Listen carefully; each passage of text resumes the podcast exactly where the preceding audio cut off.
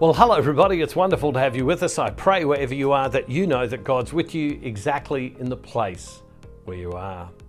Following on from yesterday, which was all about longing for God, I want to give you a prayer and a heart disposition to God that we could talk about today. And as I say, these are at a, slightly higher level of spirituality and a higher level of longing, but I, I think you will understand what I'm saying today.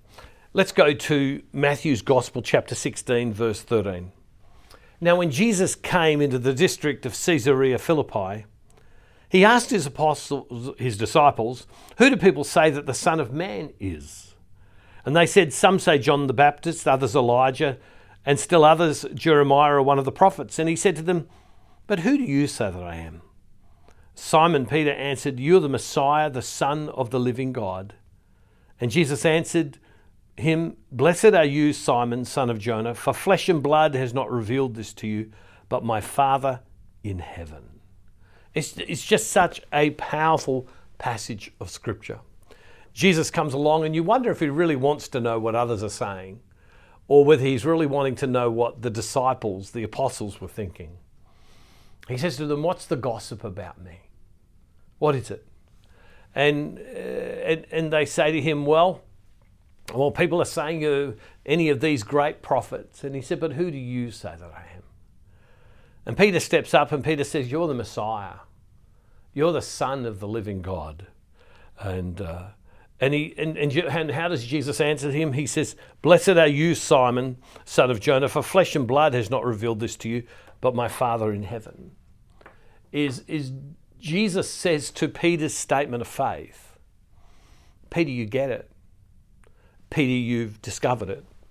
Peter, you've found it. Peter, you see. You see who I am. And that didn't come because of your effort. That didn't come because of your study.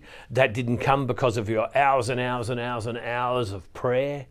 Uh, and, you know, that didn't come because of any of that. That came, Peter, because my Father revealed it to you in your heart. That came because God revealed it to you.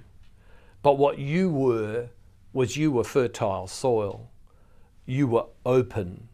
You were open. And that's what I talked about yesterday longing for God. To long for God is to say, God, I want to know you more deeply. I want to know you and not just be convinced of you, I want to know you. And, and, and we are called to have that heart disposition, that longing for God. Uh, so often, many of us think, and I know I fell into this category, that, that following God is all about the rules, is all about keeping the laws that exist in church, etc., in, in the Bible and everything else like that. And all of those are important, I'm not suggesting for a moment they're not. But more than that, our relationship with God is about relationship. When I met Rosemary and we started going out, I didn't first of all think to myself, now what are all the laws that I've got to keep in relation to this? Uh, what do I have to do? No, no, no. I wanted to get to know her. I wanted to spend time with her. I wanted to have fun with her. I wanted to have conversation with her. And then in time you come along and go, well, relationship has these rules and marriage has these rules. And they're not rules, what they are is guides to make it richer, guides to protect what you have. And so, and so when we seek after God, we're many, we're raised, particularly in Catholicism, we're raised from a young age with all of this rule keeping, and it's important. Don't let me say for a second it's not.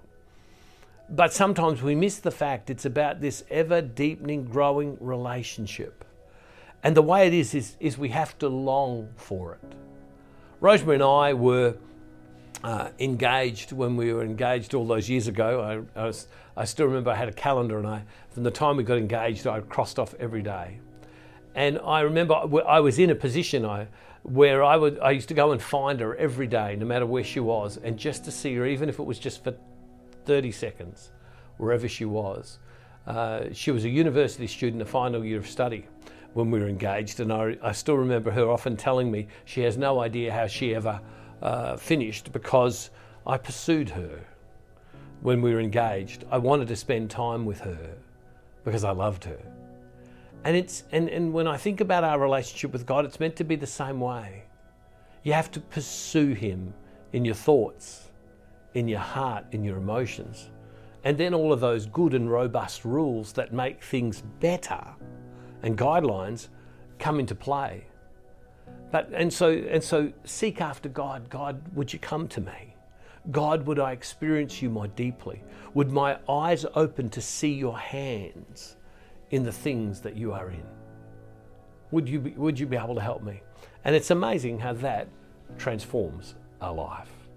I want to encourage you in these last two days, seek after Him. And it's a longing, it's a real wanting of Him. And it's amazing how it blesses our life. Well, as we conclude today, uh, you recall back on Tuesday this week, I shared with you about how we are in need of some help. And, uh, and, and uh, if you are able to help us, either financially or you know people that can, I'd, I'd encourage you and ask you that you would reach out to me at this address, it'll come straight to me, and uh, you would do so. And I would be most grateful in order that we can get more and more people to long for God in their life because that's the whole goal of this whole ministry that they would know Him and that they would hunger for Him in their life. Loving Father, we give you thanks and we give you praise in Jesus' name that you want to be in our life more powerfully. Holy Spirit, come. And Father, we make this prayer in the name of Jesus through the power of your Holy Spirit. Amen. God bless you all, everybody. See you next week. And don't forget, wherever you are, God is never far from you.